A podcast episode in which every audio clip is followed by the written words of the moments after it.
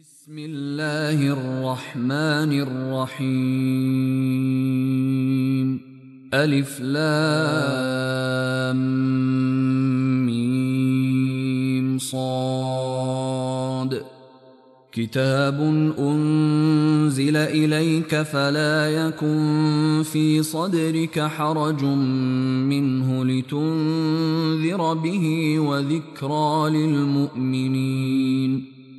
اتبعوا ما أنزل إليكم من ربكم ولا تتبعوا من دونه أولياء قليلا ما تذكرون. الحمد لله رب العالمين والصلاة والسلام على سيدنا محمد الصادق الوعد الأمين. اللهم لا علم لنا إلا ما علمتنا إنك أنت العليم الحكيم. اللهم علمنا ما ينفعنا وانفعنا بما علمتنا وزدنا علما. وأرنا الحق حقا وارزقنا اتباعه. وأرنا الباطل باطلا وارزقنا اجتنابه.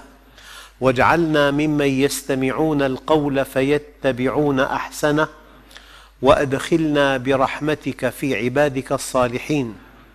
أخرجنا من ظلمات الجهل والوهم إلى أنوار المعرفة والعلم ومن وحول الشهوات إلى جنات القربات.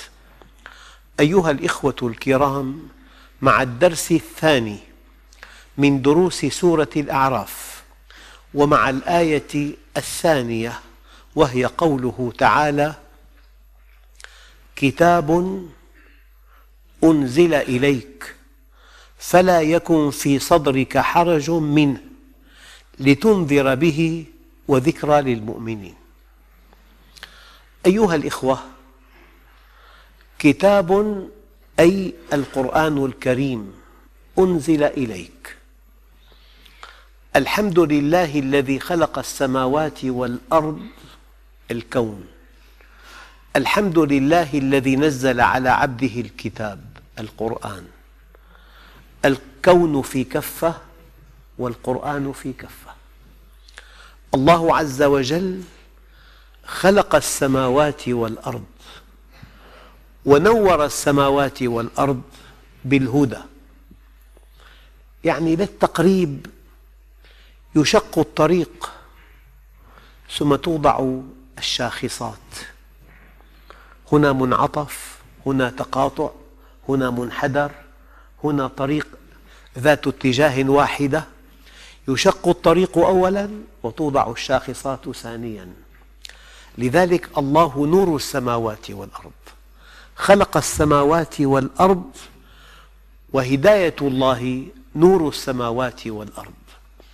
وفي درس سبق بينت لكم أن الله سبحانه وتعالى قال الرحمن علم القرآن خلق الإنسان علمه البيان. والترتيب ليس الترتيب زمنيا إنما هو ترتيب رتبي. بمعنى أنه لا معنى لوجود الإنسان من دون منهج يسير عليه. من دون منهج يشقى ويشقي. في شهوات يندفع من خلالها هذا الاندفاع من دون منهج يسير عليه يسبب شقاء للبشر. لذلك كتاب أنزل. إذا سمعت كلمة أنزل أي من الأعلى.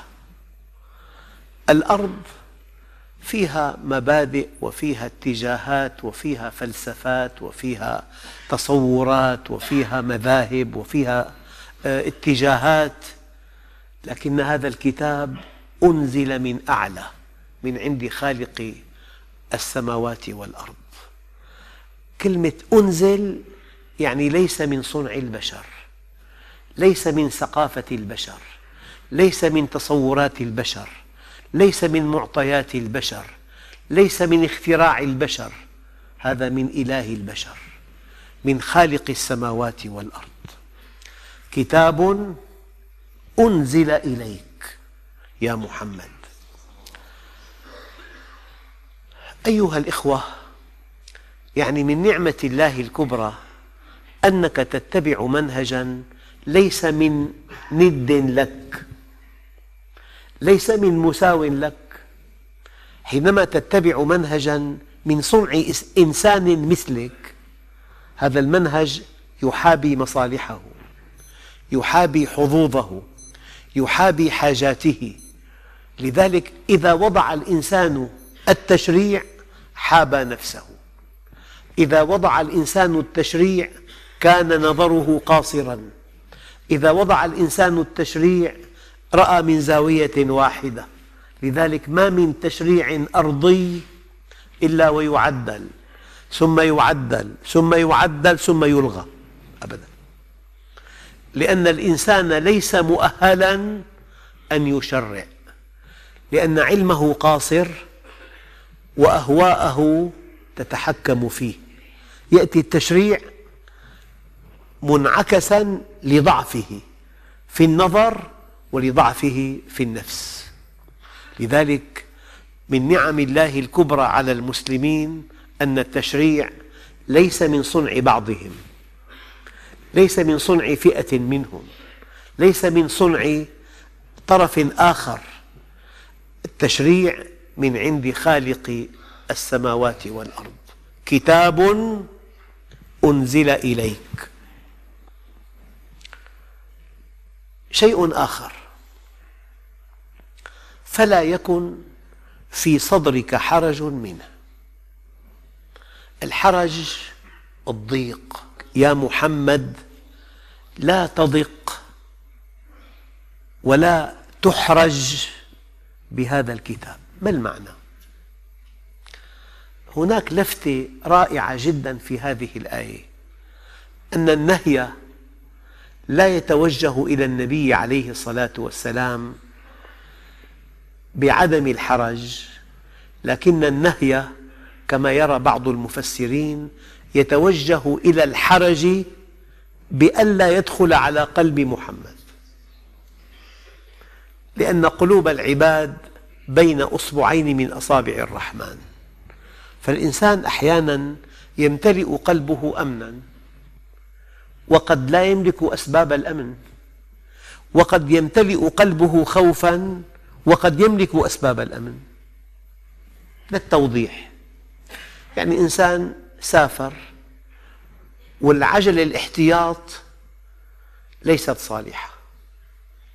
طول الطريق في هلع وخوف شديد. فلو فسدت عجلة تدور لا توقف عن السير. لو أن ابنه في الليل أصلح العجل الاحتياط ولم يخبره هذا الذي يقود مركبته في النهار وفي عنده عجلة احتياط فاسدة بزعمه والابن أصلحها ولم يبلغ أباه. امتلأ قلبه قلق وخوف ومعه أسباب الأمن.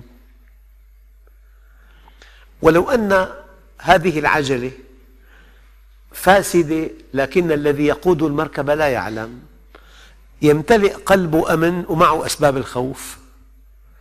إذا الخوف والأمن يلقى في قلب الإنسان.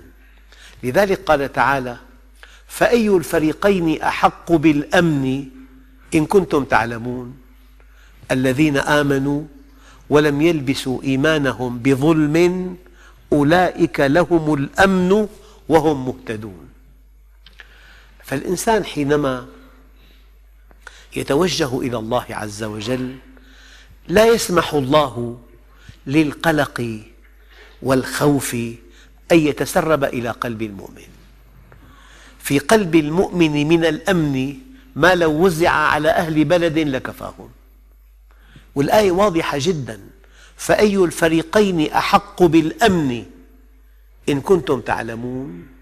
الذين آمنوا ولم يلبسوا إيمانهم بظلم أولئك لهم الأمن وهم مهتدون.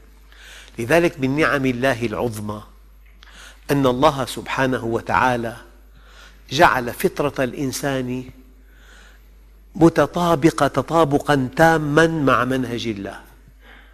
فأنت حينما تطيع الله تصطلح مع نفسك. حينما تطيع الله يلقى في قلبك من الأمن ما لو وزع على أهل بلد لكفاهم.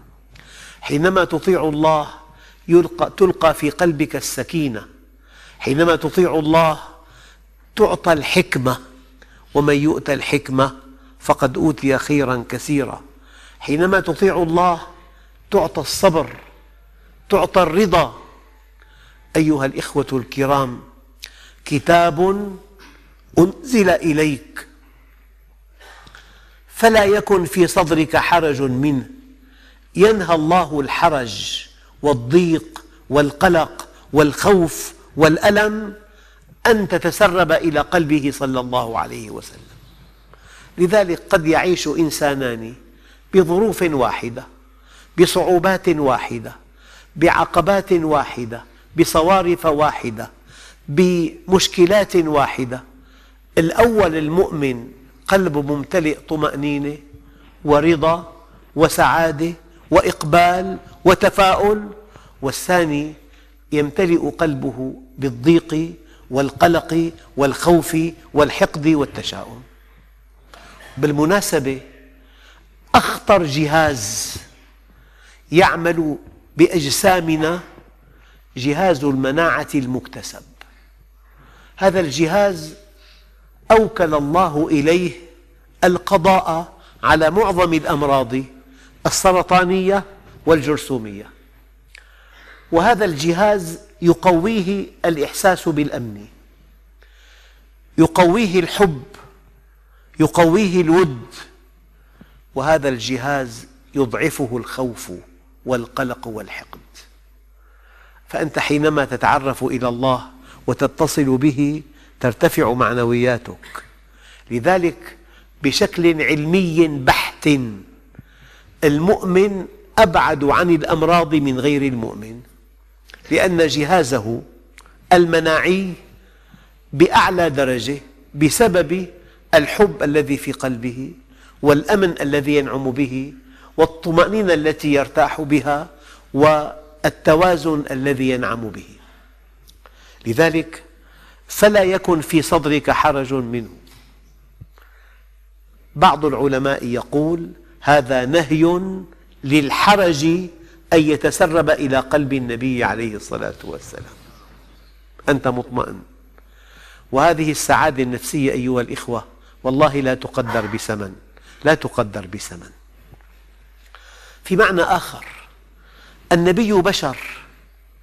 ولولا أنه بشر تجري عليه كل خصائص البشر لما كان سيد البشر. لولا أنه بشر وتجري عليه كل خصائص البشر لما كان سيد البشر.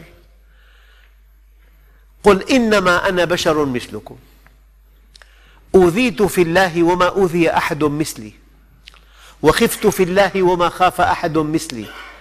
وأتى علي ثلاثون يوما لم يدخل جوفي إلا ما يواريه إبط بلال. هو بشر يشتهي ويخاف ويرغب ويتمنى لأنه بشر ولأنه انتصر على بشريته كان سيد البشر. أيها الإخوة لأنه بشر يتألم أشد الألم إذا اتهم بأنه ساحر. هو ليس بساحر. لأنه بشر يتألم أشد الألم إذا اتهم بأنه مجنون. وما أنت بنعمة ربك بمجنون. هو بشر ولأنه بشر يتألم أشد الألم إذا اتهم بأنه كاهن. اتهم أنه ساحر وأنه كاهن وأنه مجنون. لكن السؤال يا رب هذا نبيك هذا سيد الخلق هذا حبيب الحق هذا سيد ولد آدم هذا صفوتك من خلقك فكيف تثبت في القرآن الكريم الاتهامات الظالمة التي اتهم بها؟ يعني كنا نتوقع أن هذه التهم الظالمة الجاحدة أن لا تذكر في كتاب الله. كتاب الله يتلى إلى يوم القيامة. نتعبد الله بقراءته. قال بعض العلماء الحكمة من هذا. أن كل من دعا إلى الله إلى نهاية الحياة سيلاقي متاعب كثيرة. لأن معركة الحق والباطل معركة أزلية أبدية. فإذا كان النبي صلى الله عليه وسلم أسوة للمؤمنين أسوة للعلماء أسوة للدعاة إلى الله هذا سيد الخلق وحبيب الحق كذب وعورض. واتهم. اتهم بأنه مجنون وبأنه ساحر وبأنه كاهن وهو فوق هذه الشبهات كلها. ما أنت بنعمة ربك بمجنون. إذا كأن هذه التهم التي أثبتها الله في القرآن الذي نتعبد الله بتلاوته إلى يوم القيامة هي تسلية وتعزية ومواساة وتطيب قلب لكل من دعا إلى الله بعده ولاقى من المتاعب ما لاقى ولا يغيب عن أذهانكم أن أن إرادة الله شاءت أن يجتمع المؤمنون وغير المؤمنين في هذه الأرض.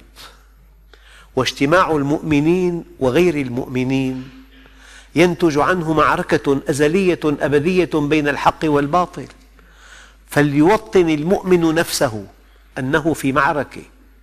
معركة الحق والباطل معركة الخير والشر معركة الظلم والعدل معركة الرحمة والقسوة.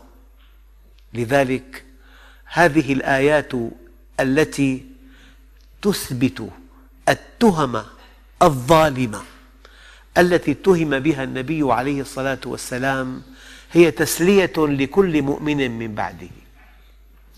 ما أنت بنعمة ربك بمجنون. شيء آخر هناك معنى ثالث أن الله سبحانه وتعالى يطيب قلبه. مع أنهم اتهموك لكنك عندي من المقربين لا حرج عليك. مع أنهم اتهموك إنك في منأى عن كل هذه التهم وأنت فوق كل هذه التهم وأنت النبي الأول وأنت الرسول الأول وأنت الحبيب الأول وأنت المقرب الذي بلغ مرتبة عند الله لم يبلغها نبي مرسل ولا ملك مقرب حين بلغ سدرة المنتهى. فأوحى إلى عبده ما أوحى. أيها الإخوة كتاب أنزل إليك فلا يكن في صدرك حرج منه. كأن الله سبحانه وتعالى يشير في هذه الآية الثانية من سورة الأعراف أن البشر حينما تأتيهم رسالات السماء ينقسمون ينقسمون إلى فريقين. فريق يؤمن بها وفريق يكفر بها. فريق يتلقاها بالقبول والرضا وفريق يتلقاها بالمعارضة والتكذيب. هكذا شأن الحياة. في الحياة إثنينية. فيها حق وفيها باطل. فيها خير وفيها شر. فيها جمال وفيها قبح. فيها عدل وفيها جور. فيها إحسان وفيها إساءة فيها رحمة وفيها قسوة. كل الصفات السلبية صفات أهل الكفر والضلال وكل الصفات الإيجابية صفات أهل الإيمان والإسلام. لذلك كيف أننا في الأحداث التي تحيط بنا أحيانا ينشأ حدث عظيم ينقسم به المجتمع كما ترون؟ وكذلك الناس حينما تأتيهم رسالات الله ينقسمون إلى مؤمنين وإلى كافرين. والدليل وقال الذين كفروا لست مرسلا يكذبونه. ذلك لأن الطرف الآخر يتحرك بلا ضابط بلا منهج بلا تعليمات بلا توجيهات بلا قيم بلا مبادئ. تحركه شهوته دابة متفلتة تبحث عن إرواء شهواتها. بأي طريقة بأي ثمن بأي أسلوب بلا رادع من قيمة أو مبدأ أو حياء أو خجل. هكذا العالم اليوم. انقسم إلى قسمين. مؤمن وكافر. مقسط وظالم. مقسط. القاسط هو الظالم. أما المقسط هو العادل. انقسم العالم اليوم. لذلك المؤمن يتلقى هذه الرسالة بالقبول والإيمان والتصديق والبكاء والسعادة. بينما غير المؤمن يتلقى هذه الرسالة بالتكذيب والسخرية والمعارضة والرد. لذلك يقول الله عز وجل كتاب أنزل إليك فلا يكن في صدرك حرج منه لتنذر به من؟ الكافرين المكذبين الساخرين المعارضين لتنذر به وذكرى للمؤمنين ما معنى ذكرى؟ يعني أنت إذا ذهبت إلى بلد من البلدان وليكن إلى بلد ساحلي ورأيت صخرة مشهورة في هذا البلد ولتكن صخرة الروشة في بيروت مثلا. رأيتها بأم عينك بعد, عشر بعد بضع سنوات رأيت صورة لهذه الصخرة. تقول إيه والله؟ تقول إيه؟ نعم كنت في هذا المكان. ما معنى ذكرى؟ شيء رأيته شيء تعرفه لكن هذه الصورة ذكرتك به. شيء رأيته. شيء تعرفه لكن هذه الصورة ذكرتك به. فلذلك الله عز وجل حينما خلق النفوس قبل أن تصور خلقها في عالم الأزل خلقها في عالم الذر. هذه النفوس التي خلقها. ماذا قال لها وإذ أخذ ربك من بني آدم من ظهورهم ذريتهم وأشهدهم على أنفسهم ألست بربكم؟ قالوا بلى. هذا عالم الأزل هذا عالم الذر. كل المخلوقات كانت نفوسا مجردة من صورها. ألست بربكم؟ قالوا بلى. هذا العهد جاء في العقل وجاء في الفطرة وجاء في رسالات السماء. فأنت مؤمن في أصل خلقك. أنت مؤمن في أصل فطرتك. أنت مؤمن بحسب مبادئ عقلك. أنت مؤمن بحسب ما أودع الله فيك من خصائص. أنت مؤمن. فإذا جاءتك الدعوة إلى الله تتذكر تتذكر. إذا جاءتك الدعوة إلى الله تتذكر.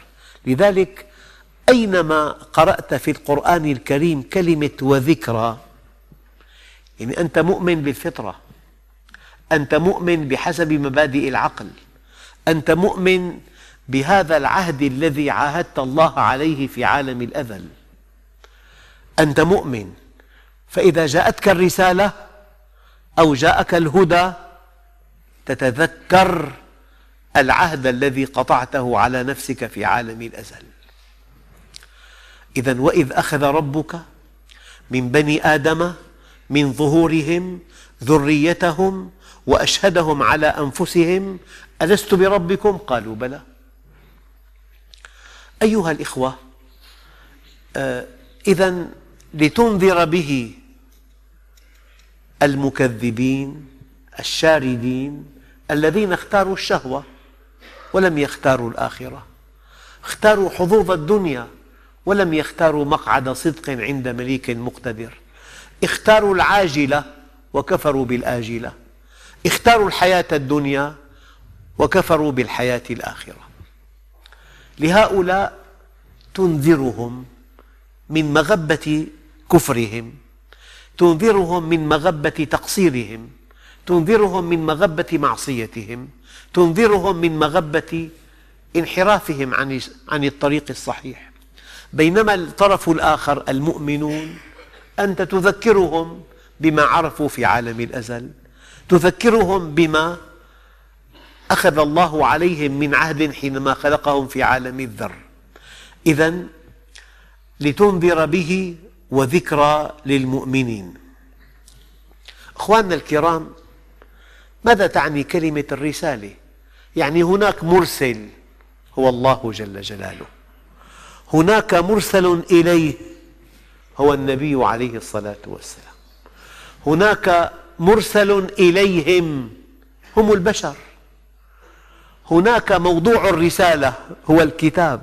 في مرسل في مرسل في مرسل إليه في موضوع الرسالة. موضوع الرسالة هذا القرآن. منهج الله عز وجل خاتم الكتب دستور حياتنا طريق سلامتنا طريق سعادتنا. لذلك الآن جاء التوجيه اتبعوا ما أنزل إليكم من ربكم. يعني بشكل مبسط تبسيط كبير عندك آلة غالية جدا عظيمة النفع. معقدة التركيب. معك كتيب صغير فيه تعليمات التشغيل والصيانة. فأنت بدافع من حرصك على هذه الآلة وعلى سلامتها وعلى حسن مردودها. تقرأ الكتاب وتنفذ ما في هذا الكتاب. يعني أنت أعقد آلة بالكون أعقد آلة بالكون. ولهذه الآلة البالغة التعقيد صانع حكيم.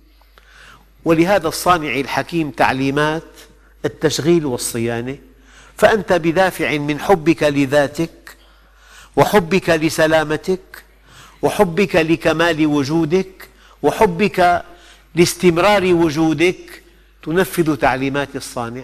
انظر إلى سلوكك إن اقتنيت مركبة جديدة. تقرأ.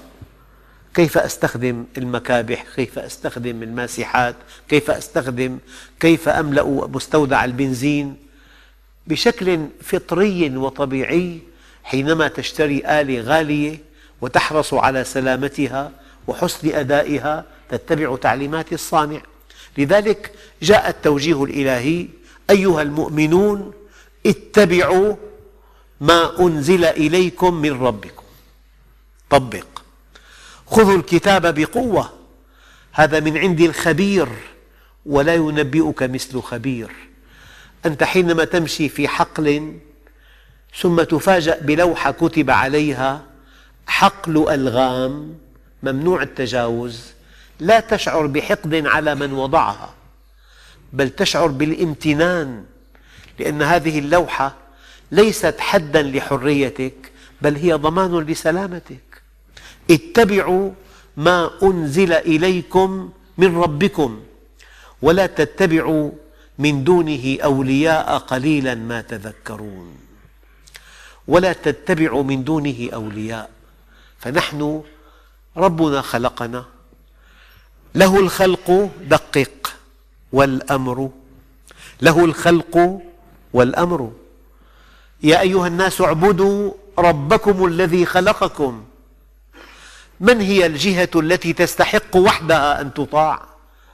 الله جل جلاله. لا معبود بحق إلا, إلا هو. لذلك اتبعوا ما أنزل إليكم من ربكم لسلامتكم لسعادتكم لأمنكم لنمائكم لتوفيقكم لنصركم. اتبعوا ما أنزل إليكم من ربكم. لكن لا يعقل أن يكون الله هو الخالق وتتبع منهج آخرين من أهل الأرض. إني والإنس والجن فيما ورد في الأثر القدسي. إني والإنس والجن أخلق ويعبد غيري وأرزق ويشكر سواي. خيري إلى العباد نازل وشرهم إلي صاعد. أتحبب إليهم بنعمي وأنا الغني عنهم ويتبغضون إلي بالمعاصي وهم أفقر شيء إلي. إني والإنس والجن في نبأ عظيم أخلق ويعبد غيري وأرزق ويشكر سواي. خيري إلى العباد نازل وشرهم إلي صاعد أتحبب إليهم بنعمي وأنا الغني عنهم. ويتبغضون إلي بالمعاصي وهم أفقر شيء إلي. من أقبل علي منهم تلقيته من بعيد ومن أعرض عني منهم ناديته من قريب. أهل ذكري أهل مودتي أهل شكري أهل زيادتي أهل معصيتي لا أقنطهم من رحمتي. إن تابوا فأنا حبيبهم وإن لم يتوبوا فأنا طبيبهم. أبتليهم بالمصائب لأطهرهم من الذنوب والمعايب. الحسنة عندي بعشرة أمثالها وأزيد والسيئة بمثلها وأعفو وأنا أرأف بعبدي من الأم بولدها. لذلك اتبعوا ما أنزل إليكم من ربكم ولا تتبعوا من دونه أولياء.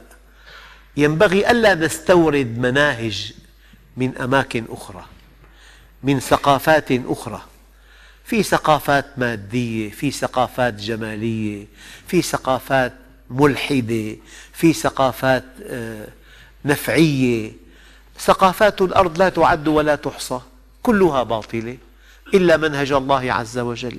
ولا تتبعوا من دونه أولياء. قليلا ما تذكرون. يعني تذكروا قليلا العهد الذي بينكم وبين ربكم في عالم الأزل. فإما يأتينكم مني هدى فمن اتبع هداي فلا يضل ولا يشقى. لا يضل عقله ولا تشقى نفسه. فمن تبع هداي فلا خوف عليهم ولا هم يحزنون. اجمع الآيتين. من يتبع هدى الله عز وجل لا يضل عقله ولا تشقى نفسه ولا يندم على ما فات ولا يخشى مما هو آت. فماذا بقي من السعادة؟ لا يضل عقله ولا تشقى نفسه ولا يندم على ما فات ولا يخشى مما هو آت. أيها الإخوة الحقيقة أن آدم عليه السلام وهو في الجنة أعطاه الله درسا بليغا. وأنت حينما تربي ابنك ينبغي أن تعطيه درسا بليغا. ينبغي ألا تعتني بجسمه فحسب. ينبغي أن تعتني بجسمه ونفسه. بجسمه ونفسه وعقله. بجسمه ونفسه وعقله وإيمانه.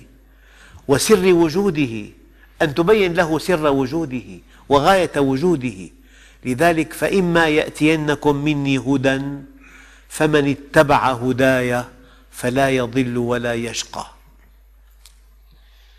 أيها الإخوة لكن البشر شأنهم أنهم يلزمون من حولهم إذا كانوا أقوياء باتباع منهجهم.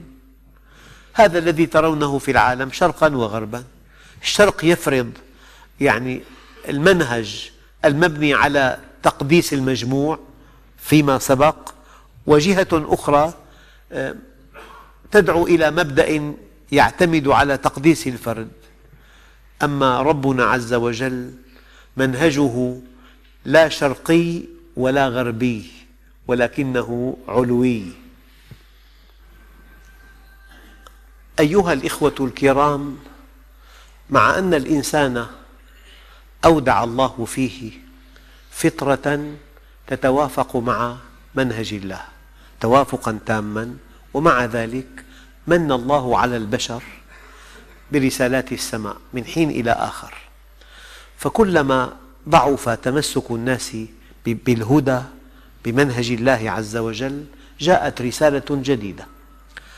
إلا أن الذي ينبغي أن يكون واضحا تماما هو أن كل جيل ينبغي أن ينقل إلى الجيل الآخر معالم الهدى. لذلك ما لم تبنى مناهج التربية على وحي السماء وعلى الهدى الذي جاء به الأنبياء فهناك خطر كبير خطر آه، الفساد في الأرض خطر الشقاء فساد وشقاء. لكن قد تشير بعض الحقائق إلى أن الأجيال ينبغي أن تتوارث نقل الهدى من جيل إلى جيل بمثل في جسم الإنسان. في آه، غدة صغيرة جدا لا تزيد عن حبة الحمص إلى جانب القلب. كتب الطب من مئة عام أجمعت على أن هذه الغدة لا وظيفة لها إطلاقا بسبب أنها تضمر بعد سنتين وتتلاشى كليا. في دراسات من عقد واحد من الزمن تؤكد أن هذه الغدة أخطر غدة على الإطلاق. إنها مدرسة حربية. تدخلها الكريات البيضاء المقاتلة. وتتعلم فيها من هو الصديق ومن هو العدو. الكريات البيضاء خمس فرق. فرقة الاستطلاع وفرقة تصنيع السلاح وفرقة المشاة المحاربين وفرقة الخدمات وفرقة المغاوير. الحديث عن الفرقة الثالثة فقط فرقة المقاتلين. هؤلاء أو هذه الكريات البيضاء المقاتلة مع سلاح فتاك لكنها جاهلة سماها العلماء الخلية التائية الهمجية.